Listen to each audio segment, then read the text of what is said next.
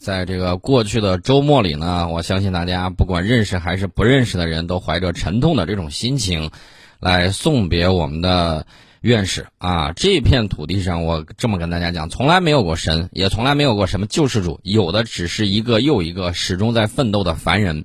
全体中国人民抽象的精神映射在一个个具体的人身上，也就诞生了神话。在这片土地上，神是人封的。现在这个时段呢，其实是我们这一代人和建国前后出生的那一代伟人集体告别的这个时期。他们那一代呢，生活的很艰苦，但是他们的精神却如钻石般璀璨，给我们带来了大量美好的记忆、杰出的贡献。比如说钱学森，比如说于敏，比如说袁隆平先生等等，是那个时代人物的缩影。我们可能真的要进入一段与这些伟人们集体告别的这个时期，虽然这很难过，但是命运呢就是如此。我们除了悼念和铭记，更重要的是不能辜负了他们。纪念英雄最好的方式就是我们继承英雄未竟的事业，然后努力成为他们，在成为他们的道路上一往无前。而且我们也看到，英雄都曾年轻过，他们走的时候给这个国家留下了很多很多。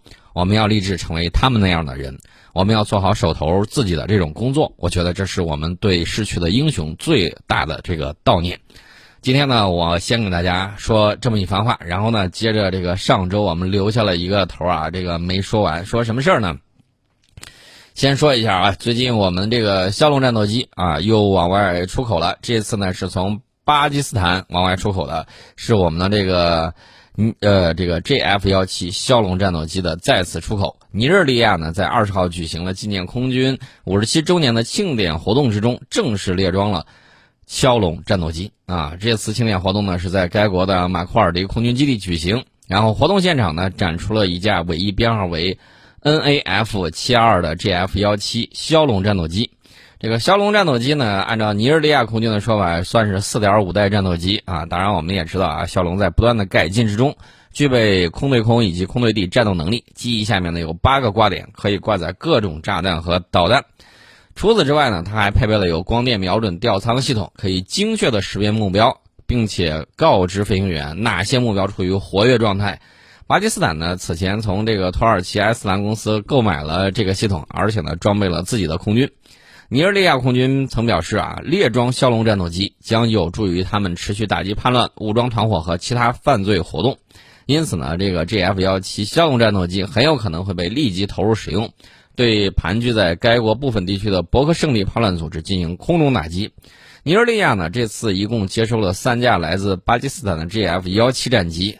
大家可以看啊，这个。未来我们的这个枭龙呢还会有变化，我们也看到了啊，这个包括这个中航工业集团在一些展板上，甚至有这种隐身版的这种枭龙，啊，外面还是有很多国家需要这样的这个战机，性价比很高，维护成本很低，所以说呢，这个还是对当地而言相当的合适。你看这个 F 十六虽然好，但是它贵呀，退役的这个性能未必能比得上它，而且维护的这个简易性能呢还是。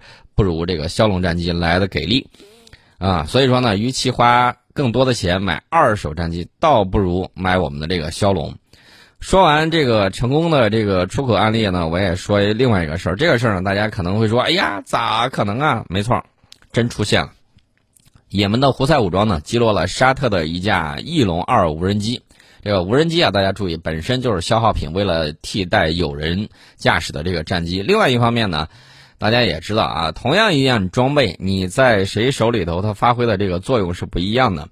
这个沙特这帮王爷兵呢，打仗是不太行的，这个大家也都看到了。也门胡塞武装呢，与其说它是拖鞋军，其实呢也是有相当的技术水平。我给大家举个简单的例子啊，美国的 F 十五战斗机厉害不厉害啊？出口到这个沙特，居然被也门胡塞武装用了一枚改装过的空空导弹。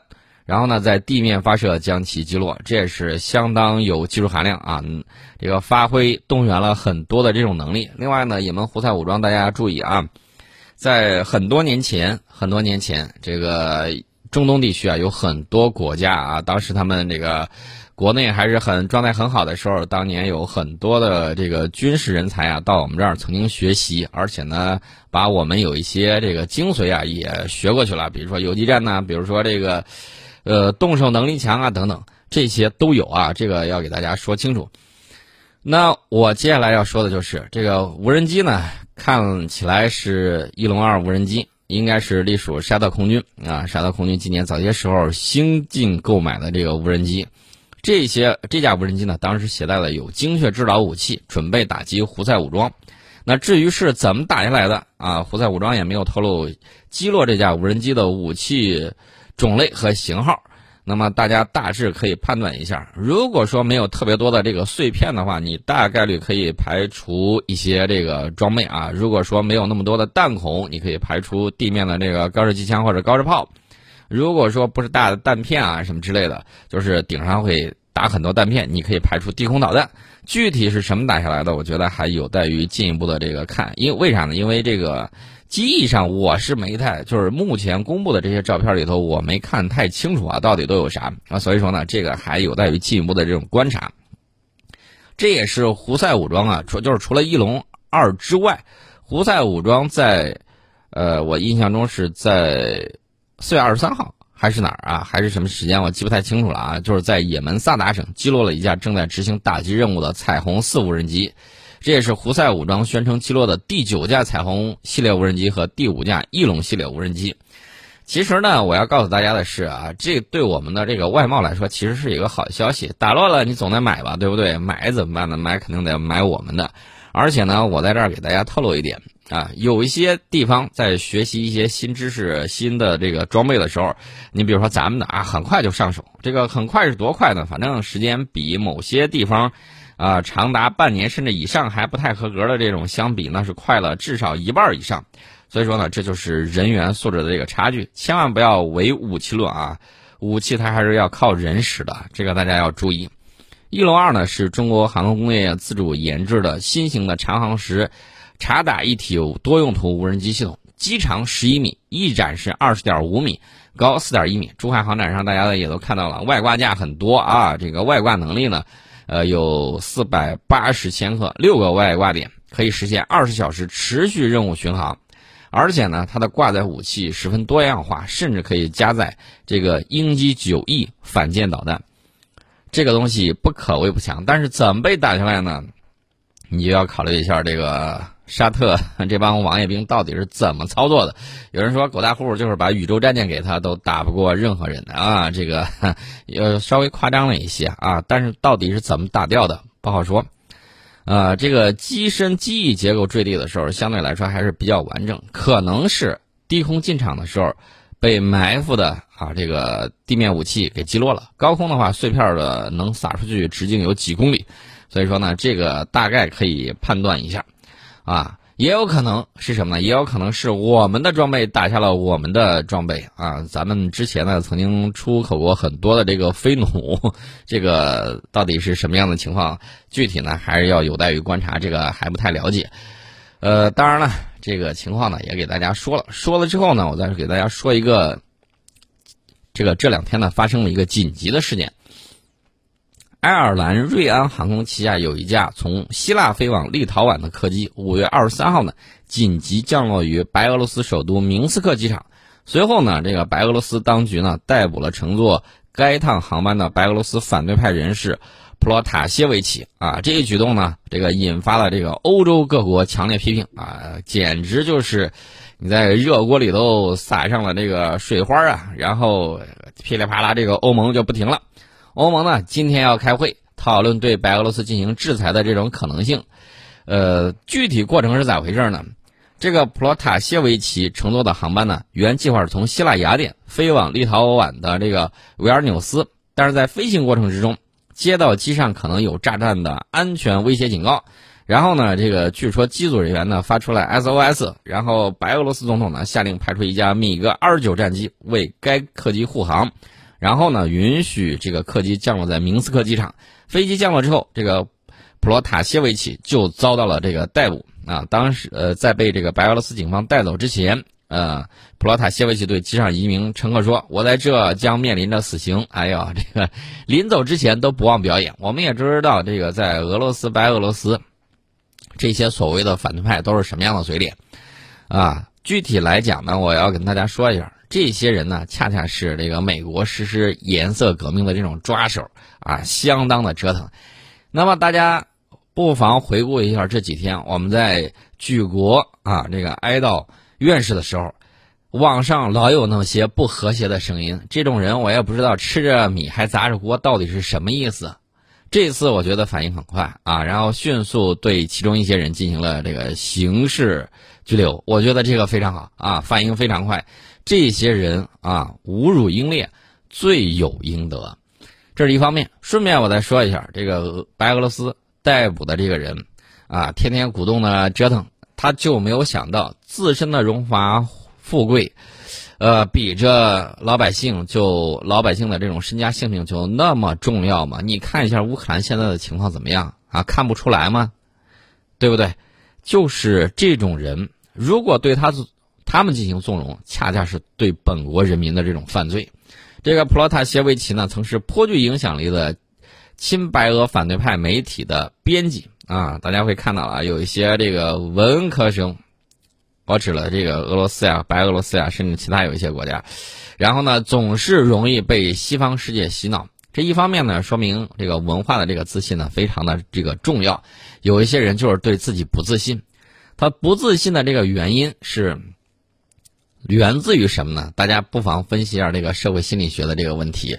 啊，最好是能够帮助他们重建自信啊！当然，有些人呢，那就是榆木脑袋，死活不开窍。即便在大量的事实面前，屁股歪了啊，脑子始终都是在胡说八道。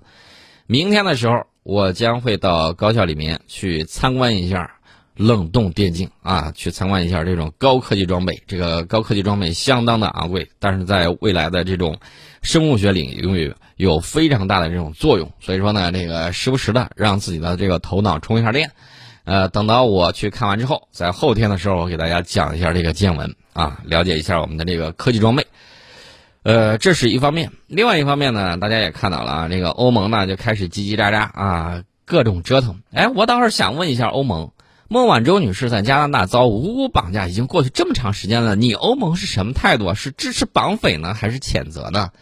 呃，能不能给个话儿啊？能不能说句话？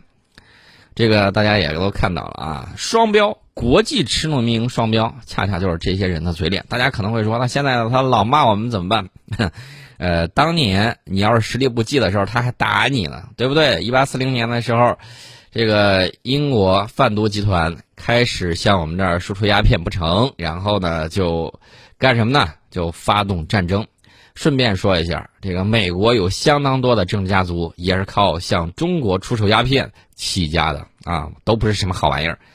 这是一方面，另外一方面呢，我们再继续上一周给大家挽了个扣，说日本要引进人工智能无人战斗机。这个日本媒体也说了啊，主要原因呢在于这个人口减少导致少子化严重，这个在咱们这儿也是一个很重要的一个议题啊，这个非常的关键。后工业化时代呢，会带来各种各样大家以往的时候想象不到的这种问题。那么怎么办呢？只要你还能够不断的解决问题，不断对此有所反应，我相信问题终究会得到解决。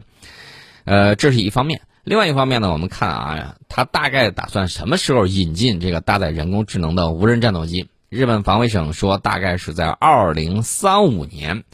二零三五年，这一竿子戳到十来年之后了啊！